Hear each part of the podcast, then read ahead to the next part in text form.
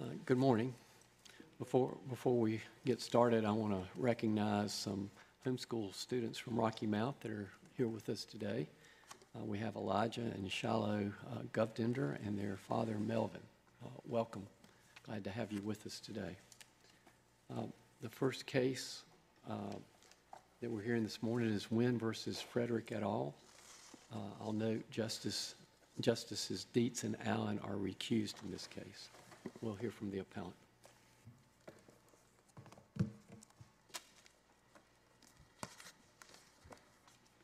Good morning. May it please the court? My name is Lindsay Smith.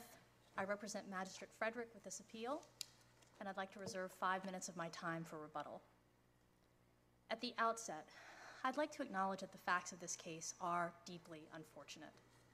However, this appeal presents a pure question of law for this court whether a private citizen may sue a state judicial officer on his official bond for actions taken in the performance of his duties.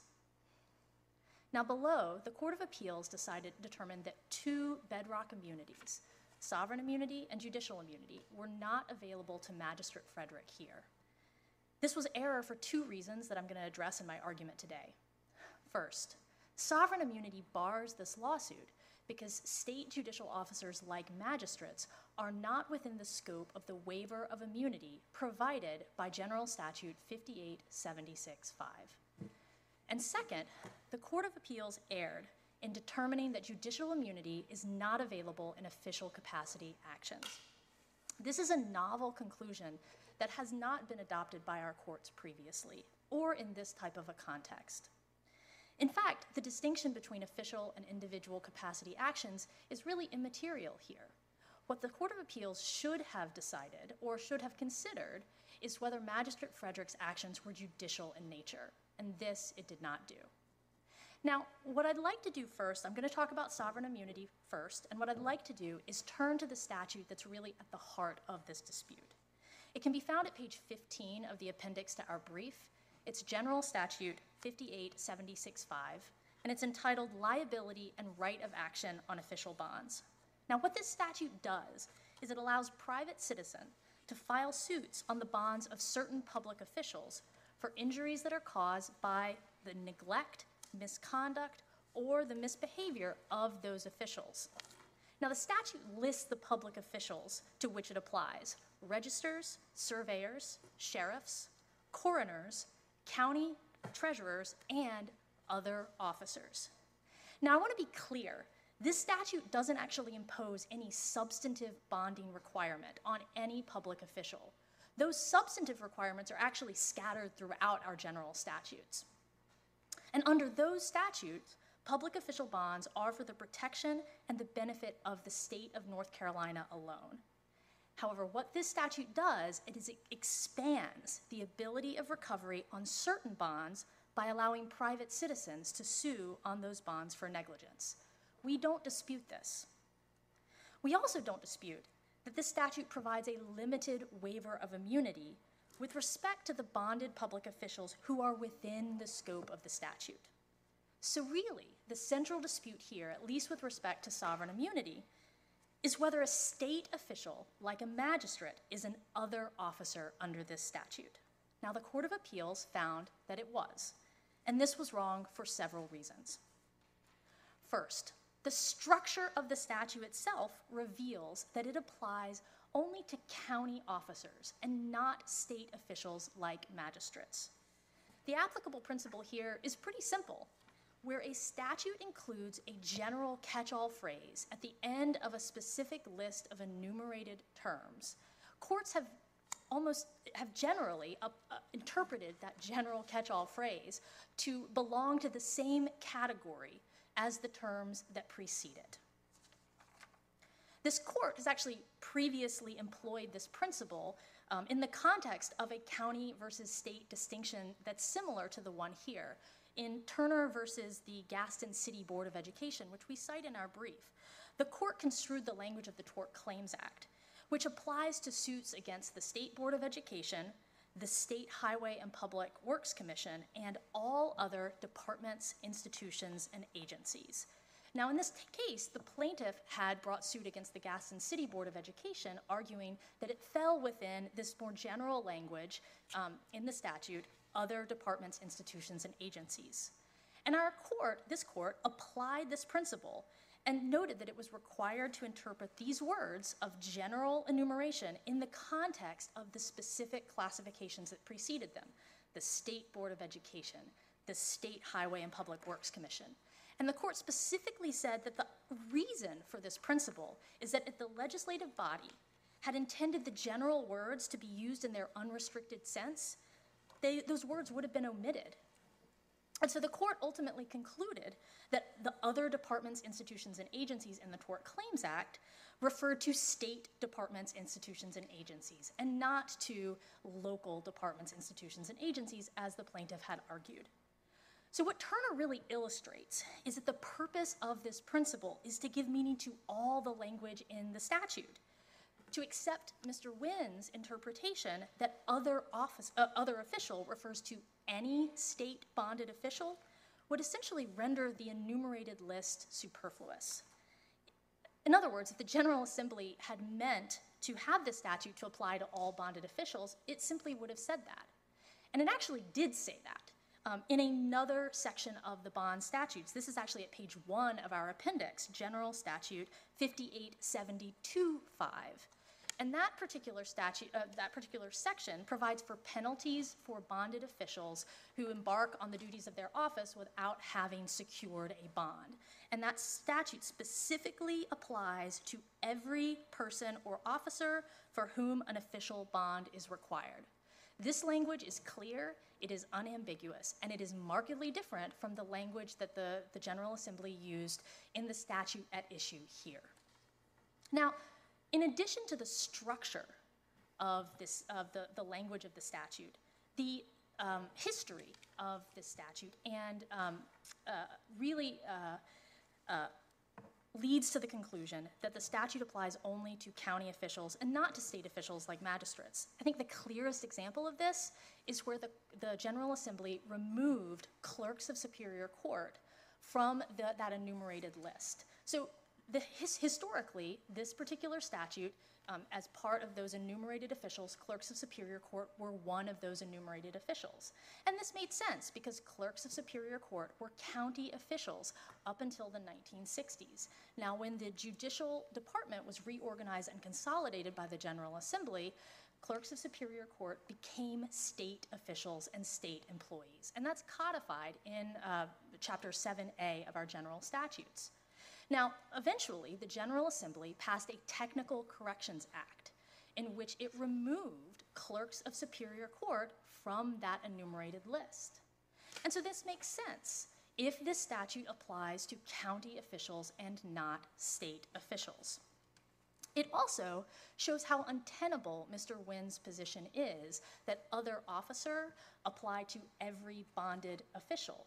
Because if the, if the General Assembly removed clerks of Superior Court from the uh, specific list, enumerated list, then it, it, doesn't make sense that, that that clerks of Superior Court would somehow fall under other officer. I think the more reasonable interpretation is that the General Assembly removed clerks of Superior Court from the list because it wanted to remove them from the scope of the statute. And as a result of that, Mr. Wynn's interpretation of other officer simply can't apply to every other bonded official. Finally, uh, the, the, the, structure of the statute, the historical structure of the statute, also leads to this conclusion. And it really illustrates um, how the distinction that we're talking about between county and state officials. We're not drawing this out of thin air. We've um, referenced, uh, or at least we've included, a, uh, the, the 1905 version of this statute in the appendix. And essentially, what the, this particular, uh, the way that the General Assembly constructed the statute at the time is it had the uh, liability for right of action bonds provision, and then it had all of the substantive bonding requirements, which now are scattered all over the general statutes. It had them all together. And in one section, it had uh, all the substantive bonding requirements for county officers, and in the second, another section, a separate section, it had all the substantive bonding requirements for state officers. And this is at, um, if you look at page 25 of the appendix, that's where the 1905 statute um, is. And if you look at the, at the version of the statute and the enumerated officers that are in that version of the statute, every single one of those enumerated officers is within the, falls within those county officers that are listed there. Now, of course, this distinction um, isn't present in the current version of the statutes. Like I said, those statutes, those requirements have now been kind of scattered all over the, um, the general statutes. But I think it does illustrate that this is a distinction that has been present historically in these statutes. And this is what the, the General Assembly has historically considered, that this particular uh, right of action should apply only to county officers. Can I just ask you, uh, um, I've, I've looked for this, and I, I'm not sure if it's in the briefs already, but who are the other officers, other than the ones enumerated, that in your view would fall under the category of other officers who are bonded, but are county officers? So there are a number of other officers, probably about two dozen officers, other officers that are bonded public officials in the state of North Carolina. Some of them are state officials, like the state judicial officers. Others are clearly county officers. Um, there are uh, local tax collectors that are uh, county officers. There are also uh, school finance officers. There are um, local government, fi- go- government finance officers that are required to have a bond. There are estate collectors that are required to have a bond. But those would be state officers. So some of them, some of them, some of the, some, there are other state officers. I think these, like, for example, the, the, the tax collector is clearly a county officer. Um, the school finance officer, I think, is probably, is also a county officer, um, because it's a, it's a, it's part of the school, the school finance office for the local board of education.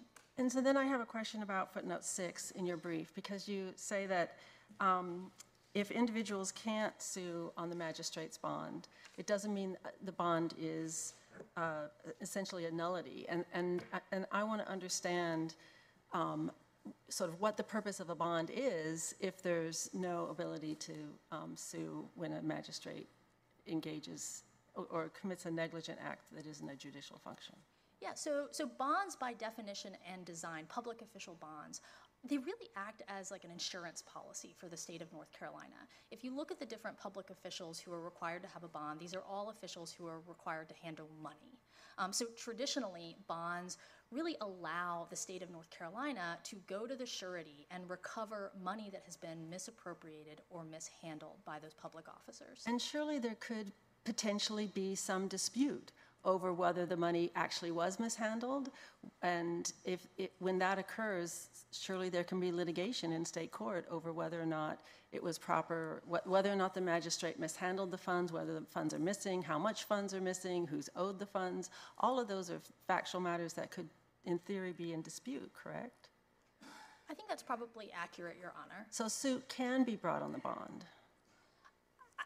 I think that the way that the, the, the, that bonds are typically structured is they're not contemplated to have lawsuits brought on those bonds. Instead, it's a, it's a, a claim on the bond to the insurance company that has provided the surety for the bond. Right, but if the insurance company says, no, no, no, we don't owe you this money on this bond, this money's not missing, you're wrong about your accounting, everything's actually there, some neutral fact finder has to decide what's right. And so I, I, I understand what you're getting at, Your Honor. And so again, I'm, I, I don't have experience litigating those particular types of issues, but my, uh, what I think would, would probably be the case is that that would be an action between the, the surety or the insurance company and the state of North Carolina. Not necessarily an action brought on the bond itself, but, but potentially some kind of action on the, on the, uh, on, on the provisions uh, of the bond, but not necessarily to recover for ne- in negligence. Well, I- guess what I'm trying to, where I'm going with this is try to understand what the distinguishing principle is. Because if the bond exists to pay some money, if a magistrate somehow uh, negligently, inadvertently uh, loses money, and there's a dispute about whether or not that happened and how much it would be, w- w- how is that different? Wh- Why would, why is that permitted, but uh, uh, here, a- an action for negligent where uh, um, a magistrate has done something that's negligent, that has caused harm, why is, what's the distinguishing principle to say one can be uh, litigated and the other can't? So I think the distinguishing principle is about who has the ability to recover on the bond. And I think in the first instance, Your Honor, the state of North Carolina, um, the bonds are for the benefit of the state of North Carolina. And in some of these substantive bond statutes for some of these uh, public officials, that very language is in the statute. And the difference uh, in the second uh, uh, scenario is whether a private citizen can actually bring suit on the bond. And so what this statute does is it really it does expand the scope of recovery for certain uh, public official bonds, um, but but and what it, but it it expands that scope of recovery in a limited way. Um, by expanding that to, to certain bonds uh, of certain public officials. Um, and so, so, so yes, so by default and by design, these bonds are for the state of North Carolina, even if there was not an action for a private citizen to recover on those bonds. Um, the state of North Carolina would still have the ability to recover any funds that had been misappropriated under that bond. But for all other county, for all other bonds, and in, in your view, um, section 5876-5 only applies to local officials. But for all those officials, there is a cause of action for, by members of the public. That's correct, Your Honor. And what would be the principled reason for allowing some officials to have a cause, you, you can bring a cause of action against some, but not others? I, I, I guess I, I- I can't necessarily uh, go into why the General Assembly decided to have uh, a cause of action against county officials versus state officials. I think one, one thing that we have pointed to in our briefs is that the bonds really work differently um, between the state officials and the, and the county officials. The county official bonds are procured by the, by those county officials themselves, um, and they are approved by, in some ways, by the county commissioners. Um, The state officials, uh, those, the bonds for the magistrates, for clerks of court, these were procured by the Administrative Office of the Courts and for the, for the state of North Carolina. And so there's no indication, at least, that, that those types of officers were ever intended to be within the scope of this, of this statute. I have a, a question about that same footnote and argument, and I want to go to the statutes to highlight where I'm a little bit confused. So the bond for a magistrate shall be conditioned upon faithful performance of the duties of the office of magistrate. I understand your argument about the dealing with large sum of money, but then I, I went to, and the statute, section one fifty-nine twenty-nine, um, the fidelity bonds for finance officers. And there, the, the, the duty for the officer and the bond, the bond being conditioned, is being conditioned on both a true accounting and faithful performance. And so it seems to me that if the, if, if the legislature was just thinking about the fact that these magistrates hold money, that it could have written this, written the statute similarly to the way it does with the finance officers and suggested this is the reason, and instead, consistent with other officers throughout the statute, it's talking about faithful performance of the duties, and some of the duties of the magistrate are what are at the heart of this case. Do you see what I'm saying? Like that, I'm troubled by that specific language for finance officers mm-hmm. because it seems to undermine this argument about, well, they're, they're bonded because they handle money, not because, they're bonded because they can be held to account in their mm-hmm. official duty. I, I see what your honor is, is getting at, and I think the, the, the response I would have there is, is simply that, you know, I think it's important to make a distinction between the, the, the language and the purpose of the substantive bonding requirements and the, and the, the language of the, um, the, the right of action here. And, and I think the, the, the purpose of the right of action is clearly to provide individuals with a right of action on public official bonds. Um, I, I don't think there's anything in the purpose of the substantive bonding statute, uh, statute, um, and even in the language that you point to, Your Honor, that necessarily indicates that it's in, intended to expand the scope of recovery to private individuals as opposed to the state of North Carolina. I'd like to turn briefly, I, I, I want to make sure that I have an opportunity to discuss the judicial immunity question um, that, that arises in this case, because I think if, if, if this court determines that sovereign immunity doesn't apply, the judicial immunity question becomes even more important. And what really makes judicial immunity uh, uh, unique is that it applies to um, action, uh, it applies to the actions of individuals, and it not, not- not necessarily to um, the individuals themselves. And so the Court of Appeals, uh, the, the reason that um, most courts, when they are applying judicial immunity, is their analysis, they look at what are the actions of this particular uh, employee or this particular public official, and were they judicial in nature? But the Court of Appeals didn't do this. What the Court of Appeals said is listen, judicial immunity doesn't apply at all in official capacity actions.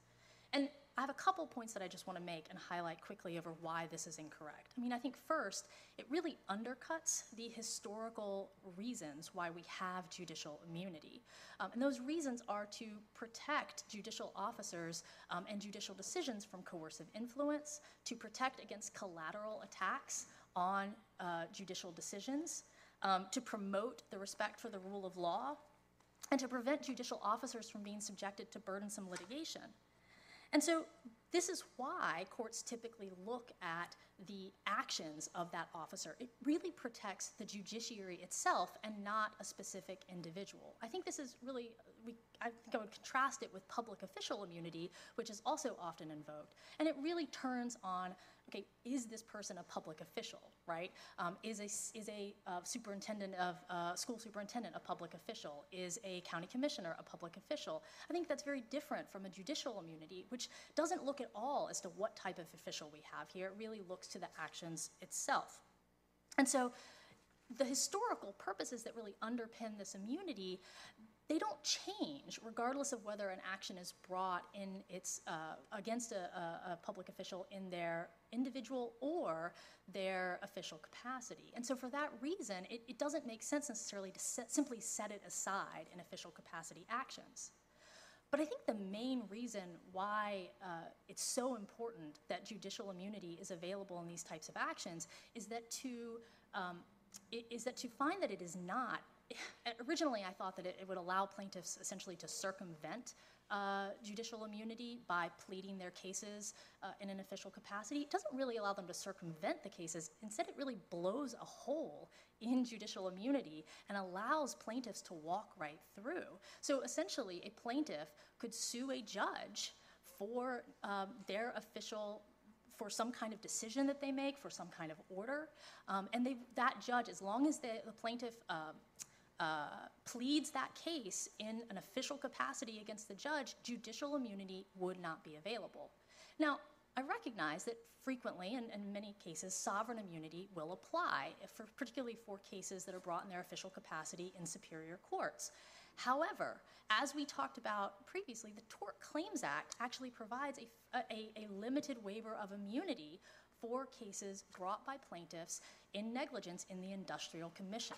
And so essentially, what the Court of Appeals decision has done is it would allow plaintiffs to bring claims in the Industrial Commission against judges as long as they plead them in their official capacity, those judges would not have recourse to either sovereign immunity or judicial immunity. And those judicial decisions could be under attack. And, and, and those historical purposes that underpin the judicial immunity would not be present. So I think what it really does is it, it, it does open um, uh, the floodgates. Um, and there's no really limiting principle here that would um, allow this, this historic immunity to continue to be present and, and would allow um, judicial officers to, to uh, have their decisions protected and as well allow um, for an orderly appeals of those decisions.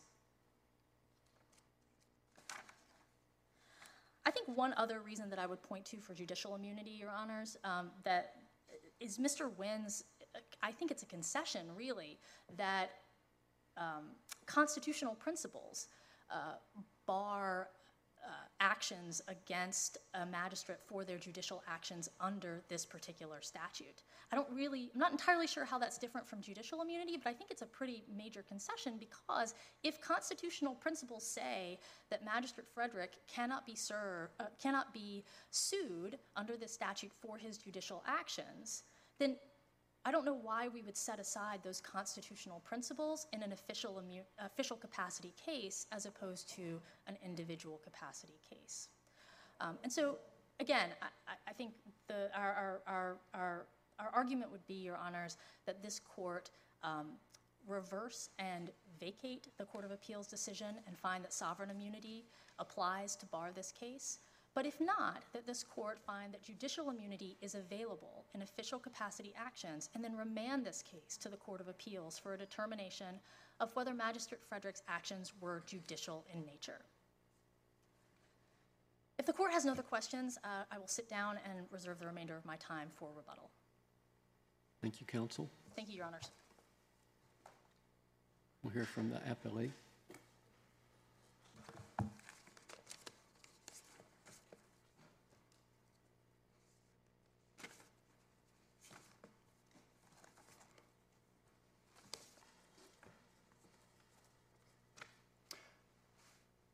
Please the court, uh, Chief Justice, Justices, uh, I'm Carlos Mahoney. I'm a lawyer in Durham. I represent Paul Stephen Wynn along with Barry Nakell, who's seated to my left.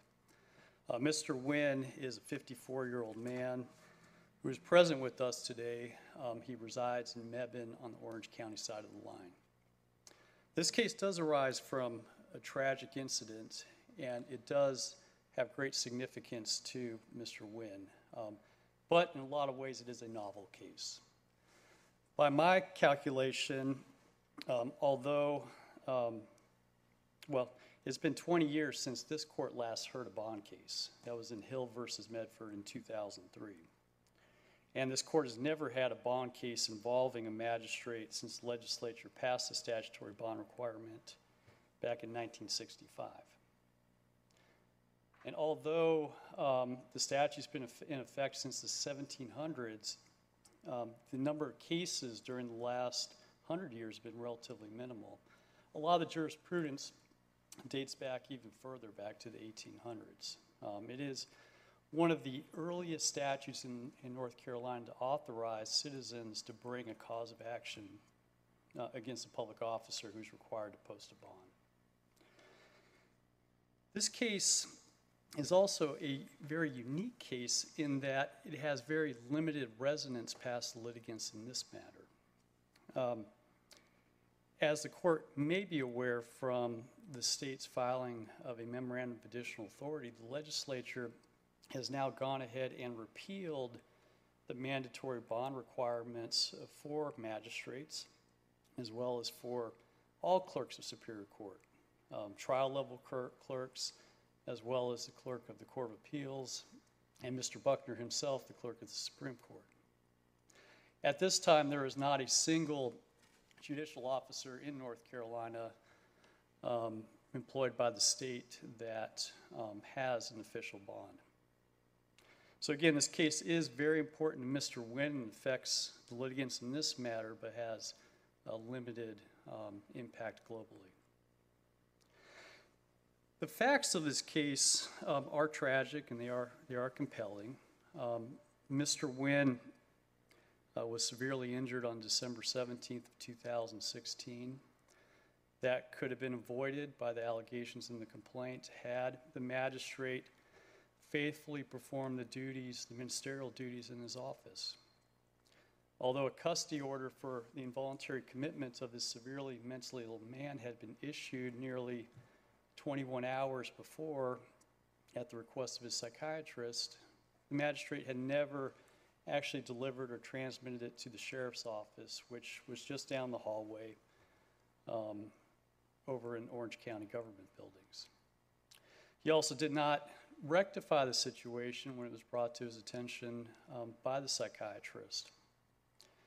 And so Mr. Wynn, um, when stepping into the house of his sister, uh, was um, had his life altered uh, when this young man, who should have been taken into custody 20 hours earlier, had not been taken into custody as as should have been done. Magistrate Frederick, like all magistrates at the time, had a fidelity bond. And it is a fidelity bond. It's not a bond limited to um, uh, the handling of funds. It's not a bond limited to the handling of, of books and records that you sometimes see in the statutes. It is a bond for the faithful performance in the duties of office. It's, it's a classic fidelity bond that the legislature had required magistrates, all magistrates to, to um, post. And in this case, the administrative office of the courts, as allowed by the legislature, had procured a bond policy, um, which on its face, it's noted in, um, in the record at, at page 63, I believe. I apologize, 64, that it covered the failure of any employee to faithfully perform his or her duties as prescribed by law. And it provided $100,000 in coverage. State magistrates are explicitly defining the policy as an employee. As a result, Mr. Wynn filed an action on the bond against the magistrate in his official capacity and joined the surety, as this court has required, um, to recover damages limited to the bond for neglect in the performance of his ministerial duties in office. Neglect um, is, includes negligence under this court's precedent in Williams versus Adam, Adams from 1975 and Dunn versus Swanson from 1940. The state, in turn, had filed their motion to dismiss under Rule 12b-6, and at the trial level, there were four different reasons that were asserted. Um, Those included sovereign immunity, um, included judicial immunity, included public officer immunity, and included uh, failure to state a claim. And the trial judge denied all those reasons. On appeal, before the Court of Appeals and now before this court, the state has not pursued the claim based on failure to state a claim upon which relief can be granted. It's only pursued the sovereign immunity and judicial immunity issue. So when there is an issue raised by counsel for the state, as noted earlier, that um, the courts, that the Court of Appeals did not delve into the uh, merits of the facts that were pled in the case, it's not because of any failure on behalf of the Court of Appeals, it's because it dealt with the issue that had been presented judicial immunity. The state had said we're entitled to judicial immunity as an affirmative defense. The court said no. And they're still at liberty at summary judgment if the facts do not play out like we believe they are, which will establish that we're talking about a ministerial administrative act. If they don't play out that way, they can raise again that these facts are not actionable on their face um, because the law in North Carolina has been the same since the early 1800s that you can't sue a judicial officer for judicial acts. And that's part of the common law. And if we're going to prove a claim of negligence in establishing neglect, we've got to, we've got to, um, we've got to abide by common law principles. And that's why our complaint was alleged as a complaint based on the violation of ministerial duties, the failure to perform those duties, and was explicitly noted to not be a matter concerning judicial acts. The court, this court should affirm the Court of Appeals, um, both on the judicial immunity analysis, because the court has, the Court of Appeals had set forth a bright line. There's been a lot of confusion in um, appellate cases over the years between official and individual capacity defenses. What defenses can be asserted in what appropriate uh, cases. The court noted that judicial immunity is an individual capacity defense. This is an official capacity action, ergo it does not apply. But the state can still defend on the basis of sovereign immunity, which they're doing, and on the basis of failure to state a claim, which they attempted to do at the trial level, uh, but were unsuccessful in this matter. And it does not open the floodgates to all sorts of cases based against judges based on uh, judicial decision making. Those are clearly barred and are not actionable under the law of the state. The sovereign immunity issue fo- really focuses on the statutory construction. Um, and the Court of Appeals correctly held that sovereign immunity does not apply because a magistrate is an or other officer under the statute, under 58-76-5, who's subject to suit on his official bond. The plain language of the statute says other officer, and it's intended to encompass all those public officers in the state, uh, local, state, county, who are required to be bonded. And in this case, a magistrate is required to be bonded. The statute requiring that bond that the legislature passed in 1965 says shall be bonded. And it's not limited to the accounting of money. It's not limited for any other reasons. It's a broad fidelity bond for the faithful performance of the duties in office. So your argument is that, that this, this is not ambiguous, we don't need to go to any rules of statutory construction. By the plain language of the statute, other officers, applies to other officers who were bonded. A- Absolutely, Your Honor. And not only is it plain on its face, it's also supported uh, by the statutory framework. It's supported by the legislative history. If you, if you want to look back to what the legislature intended in 1965 when it required bo- um, magistrates to post bonds, one would come to the same exact conclusion. In 1965, when justices of the peace were abolished as an office and replaced by magistrates, and so the bond that existed for justice of the peace became a bond for a magistrate, this statute stayed the same. It continued to read just like it reads today, or other officer. Does uh, your success in this case uh, rely on, with regard to sovereign immunity, rely on this court to interpret the statute uh, 5876-5 uh, the way that you suggested?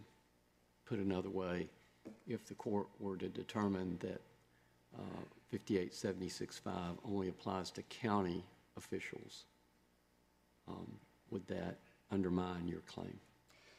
Well, that's an interesting issue, Your Honor. How I look at it is that um, the bonds on the face of it are not self-executing. And so the statutory provision at issue 7A-174 does not provide a cause of action on its terms. In contrast, there are some bond statutes that do explicitly provide a separate cause of action, one being the one that appears in Chapter 35A dash 1238, uh, dealing with clerks. Um, And so one would need to have a separate statutory mechanism to bring an action on an official bond, which incidentally is what this whole section is labeled and what the statute is labeled, liability and right of action on official bonds not county official bonds, not local governmental official bonds, but official bonds. In keeping, well, in turn, Your Honor, um, I filed a memorandum of additional authority yesterday because in reviewing the statute of limitations in this state, I noted that the statute limitation for this case is three years explicitly because 1 52 1A explicitly states that there is a three-year statute of limitation for actions on a on a public officer's bond. It's not, that's not limited to uh, county officers' bonds either. It's not limited to local officers either. And the legislature, when they want to intend to make such limitations, they explicitly say so. And in fact, within the bond statutes, there is a statute in 58-72-10, which appears on Appendix 2 of the defendant's brief, which specifically says, "and every other officer of the several counties." So it's not as if the legislature does not know what it's doing when it wants to limit um, the category of individuals at issue. It's also supports our position, uh, the case cited by the defense dealing with Turner versus um, Gastonia Board of Education. It was notable that the phrase that was omitted um, by counsel from the description of the Tort Claims Act provision at, at issue left out the last three, uh, three words of the state. Agencies, institutions, and departments of the state. And in Turner, the court said that the, the law is not ambiguous. It plainly does not apply um, to, in that case, a city board of education. But even if you look at it, it doesn't make any sense that you would have it apply to the city uh, board of education because You have state agencies listed there, and it says other um, department, institute, or agency of the state. The, all of the statutes within um, Article 70, well, many statutes within, within Articles 72 through 76 also have this broad rubric. I cited on pages 20 through 21 of our brief, um, uh, 58 dash, 58 dash 72 dash 1. And it deals with irregularities not to invalidate. Um, and that appears in Defendant's Appendix 1. And that statute uses broad language. It talks about instruments being received by any person or persons acting under or in virtue of any public authority purporting to be a bond executed to the state. Very broad, not limited to counties or local governments. 58-72-5, the penalty for officer acting without bond. Every person or officer of whom an official bond is required is subject to penalty if they've not posted the bond. That's not limited. 58-73-1, clearly within the bond statutes, deals with state officers. It's a whole statute um, directed at state officers may be bonded in surety company. 58-73-5, when they talk about when a surety company um, is a sufficient surety, they refer to bonds required or permitted to be given by a public official. Um, Guaranteed, to guarantee the fidelity of persons holding places of public trust. It makes no sense within the statutory rubric, the statutory framework, for the legislature to pass a statute authorizing a remedy for every person who's injured, but then to exclude um, a state officer who's required to post a bond, who occupies the same position that historically has been required to post a bond by legislative enactment. That's just a, a construction that does not um, uh, go with the plain language of the statute. And it leads to an absurd result where you have um, the bond statute as passed by the legislature having no um, impact to benefit the citizens of the state. Some of the arguments that were raised um, on appeal were squarely rejected um, over 100 years ago by this court in Kivett versus Young. Um, in Kivett versus Young from 1890, at, at that time, the statute had been expanded and included that phrase or other officer, along with a lot of the same enumerated um, officers that you see today. In this case, Kivett, the court described how the scope and purpose of the condition of the official bonds and the classes of public officers was enlarged by the legislature during the 1800s. The court explicitly talked about how the purpose of the bond and the bond statute to permit a remedy upon it is for the protection of the North Carolina citizens, the North Carolina uh, people of North Carolina who have to receive the services of these public officers and who should be protected when they are injured. The court said all persons are bound to accept the official services of such officers as occasion may require, and they should be made secure in their rights and have adequate remedy for wrongs done by them. Besides, such officers, indeed all public officers, should be held to a faithful discharge of their duties as such. So, in that case, the court held that so now official bonds and the conditions of them embrace and extend to all acts done by virtue or under color of office of the officer giving the bond.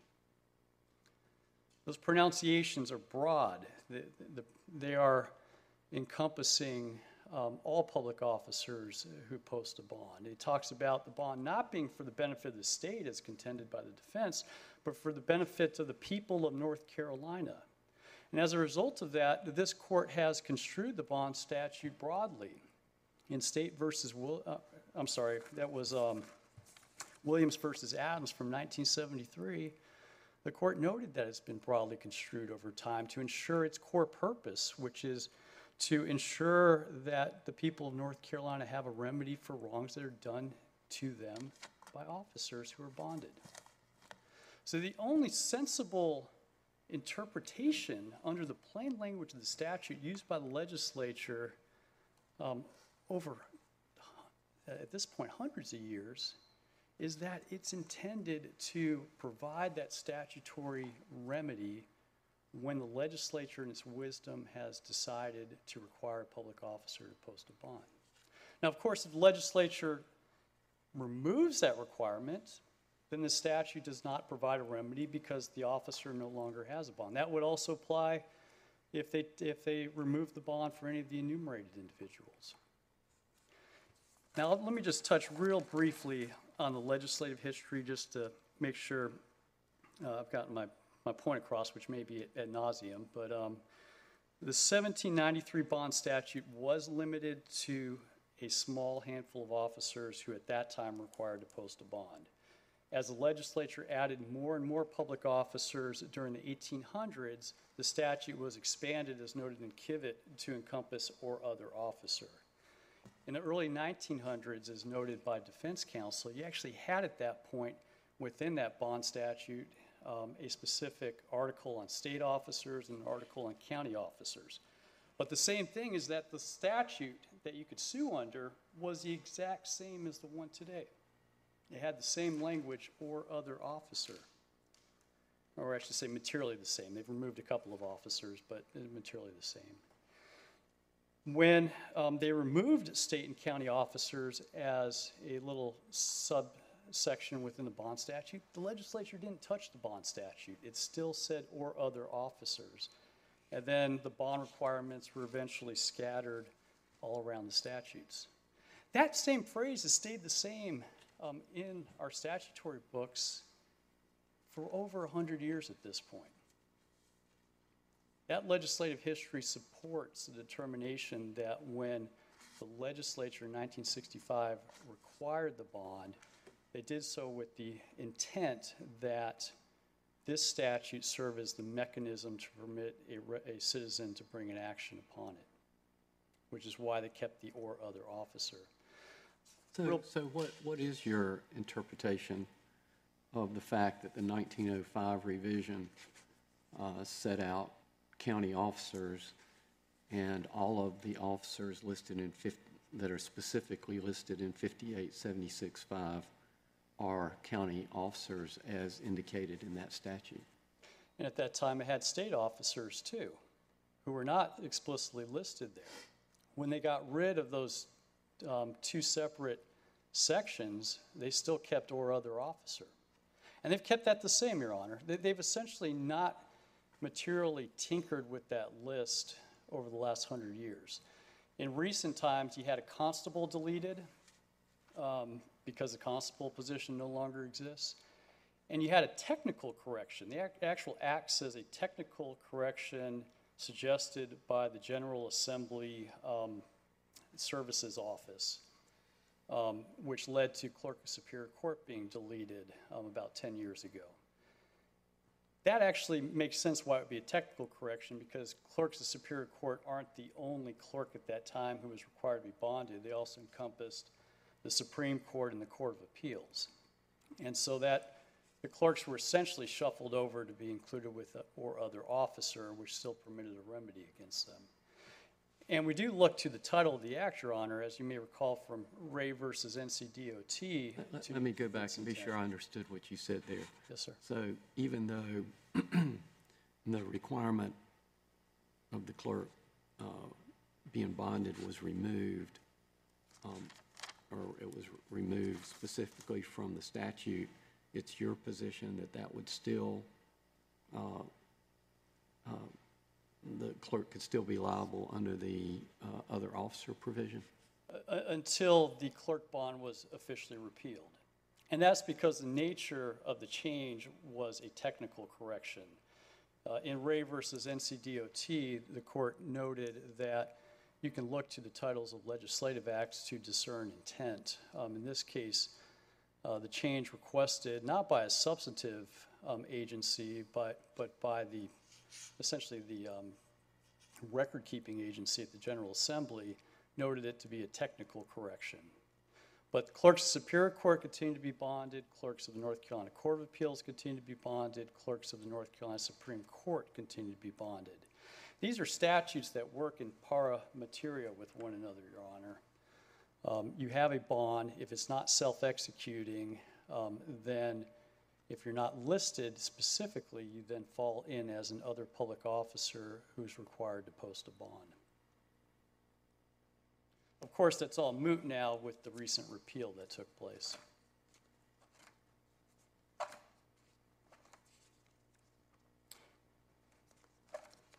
If I could turn briefly, Your Honor, to the judicial immunity issue, um, I do want to make sure it's clear that we read the Court of Appeals argument as being directed at the nature of the defense that was asserted, which was judicial immunity. That is an individual capacity defense. Um, That's not, it's not been recognized as such by this court, but should be construed in that fashion in this case. Uh, The purpose of judicial immunity is to protect a uh, judicial officer in his decision-making from the personal consequences of what happens. That same um, public policy consideration does not exist in the same manner in official capacity suit um, because the officer is not the one who's required, or subject to liability or unlimited liability.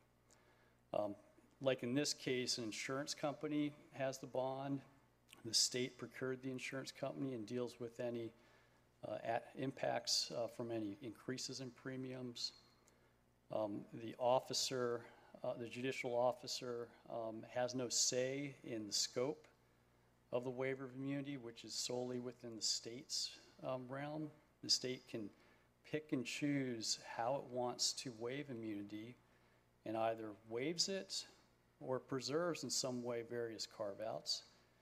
And so those same considerations are not um, as prevalent um, in an official capacity claim to warrant the allowance of an individual capacity defense. And it's probably good as well for the courts to provide some bright line guidance to the trial courts as to which immunities can should be asserted in various matters. And a bright line that creates um, personal immunity, such as public officer immunity, judicial immunity, prosecutorial immunity, as being the province of the individual, should be separated out from those official capacity immunities, such as sovereign immunity, which is the principal one. And that's a principle that's been noted by the U.S. Supreme Court since 1985 in Kentucky versus Graham. And this court has um, cited favorably Kentucky on several occasions since then, um, dealing with other issues concerning the individual official capacity divide. Um, Kentucky versus Graham was reaffirmed by the U.S. Supreme Court in Hafer versus Melo in 1991. And then the same exact principles were reiterated in a unanimous opinion in 2017 by Lewis versus Clarke. Um, and there's been no avalanche of lawsuits at the federal level, no um, significant um, consternation that's led to problems within the fe- federal system over having that divide. Ultimately, though, how could one sue a judge or a magistrate for that matter for a judicial decision? I mean, what, what within the common law would permit such an action? Um, we go back to 1839 um, with the Cunningham versus Dillard decision. No action can be supported against a judge or justice of the peace acting judicially and within the severe of his jurisdiction. 1860, Furr versus Moss. Um, no action where a magistrate slash justice of peace is acting in a judicial capacity.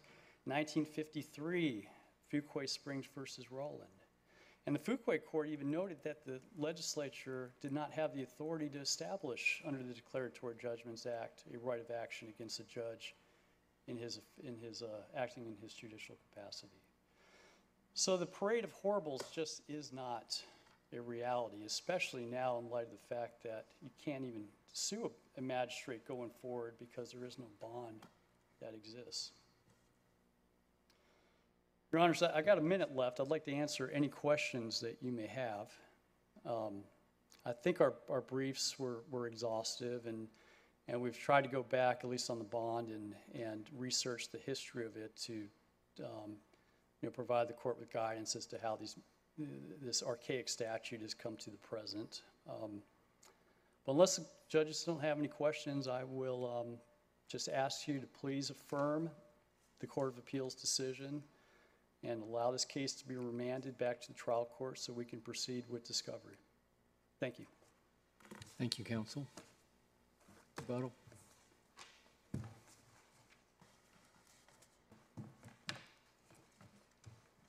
Honors, I have a few points that I'd like to make, and I'll try and be as brief as I can. I'd like to start with judicial immunity. Uh, My my opposing counsel, uh, I think, began his argument by saying that this case is of limited relevance because it really is only going to apply to Mr. Wynn. Um, While that may be true um, in some respects with respect to the the the bonds for uh, state judicial officials, that is not true with respect to the decision concerning judicial immunity. Um, This decision by the Court of Appeals, I think, does have uh, wide-reaching and sweeping ramifications. Um, There is no case that has held that judicial immunity is unavailable in an official capacity suit. Um, No case in, in, in the state of North Carolina, and in none of the cases that um, Mr. Wynn cites uh, from the Supreme Court uh, considered judicial immunity. These are cases that were considering individual versus official capacity actions in the context of Section 1983 cases, um, uh, and then in, a, in another case, whether um, sovereign immunity could be asserted as, as a defense um, when uh, uh, an official was sued in his individual capacity. But none of these cases held that judicial immunity was unavailable in an official capacity case. And judicial immunity is unique because it protects the judiciary. It is unique from these individual defenses. Um, it's, it's not the same as a public official immunity defense. And so the purpose of judicial immunity is really going to be undercut by the Court of Appeals decision. I know that, that um, my, my opposing counsel uh, makes the point well, h- how would you sue a judge? Um, well, you could bring a suit um, on a judge's decision um, in negligence uh, in the Industrial Commission, and there would be no availability um, of this defense to protect the, uh, the, uh, the judicial decision-making process. And it's not limited to this particular case. It's not limited to magistrates alone. And I think the final point I'd make on judicial immunity is I, think Mr. Wynn really has conceded that immunity um, would, uh, some form of immunity would apply um, because of the common law cases that, that he references. Now, he distinguishes those from judicial immunity. I, I'm not entirely sure how. I mean, it seems to me that we're both talking about a form of immunity, a form of protection for judicial decision making. And I think Well, I think, I think the distinction seems to be administrative tasks versus judicial tasks. Um, Let's say that um, uh, a bond was revoked, and during the, the time it took for that revocation to actually be served on the individual, they committed a crime. And and should this court get into the position of, well, is this uh, a- a a judicial act? Is this an administrative act? And if so, is that a legal decision that we need to make versus some factual determination? Your Honor, I don't think this court should get into that, that decision right now. And, and the reason for that is actually pretty simple, is because that issue is not before the court. It's not an issue which this court has granted review on, and it's not one in which we've, we've briefed the court um, on this. And so the, the most prudent decision would be to send this back to the Court of Appeals. Now, the Court of Appeals could make that determination, and this court could make that determination if it felt the need to do so. I mean, it is a, um, we would, we would we would hold that it is a- legal, a legal decision to be made, um, whether um, a judge's or a- an official's actions were judicial or ministerial. But the most prudent uh, course of action would be to send this back to the Court of Appeals. Now, uh, I have about a minute left, and on that, I just want to touch on a couple of, uh, of points on sovereign immunity. I think the first is that my, my opposing counsel referred to the bond that the magistrate has as a classic fidelity bond. And a classic fidelity bond is for the benefit of the state. And under that, you don't need a separate statute authorizing uh, rights of action for the state to go to the surety and make a claim on that bond. You simply do not need that. Um, I want to distinguish again between the bond statutes that are uh, requiring a bond and the statute that allows for a right of action on that bond, and particularly to the, to the case that, um, uh, that, that my opposing counsel cited, Kivett versus Young, that, that's, that case involved a sheriff who was, who was one of the enumerated officials under this bond statute. And so when it talks about individuals having a remedy, it's talking about the remedy that's provided in this right of action statute. It is not talking about the remedy that is um, inherent to public official bonds. And I think that's a, a, a pretty um, important distinction to make. Um, and I think that the last point that I would make is that, um, you know, my, my opposing counsel said that other officers plainly means other officers who have a bond. And this just is not tenable. It doesn't square with what the, the General Assembly did when it um, removed clerks of Superior Court from, uh, from the scope of the statute. Uh, so for these reasons, Your Honor, we would ask that this course, uh, this court reverse the Court of Appeals decision. Thank you. Thank you, counsel. Thank you both counsel.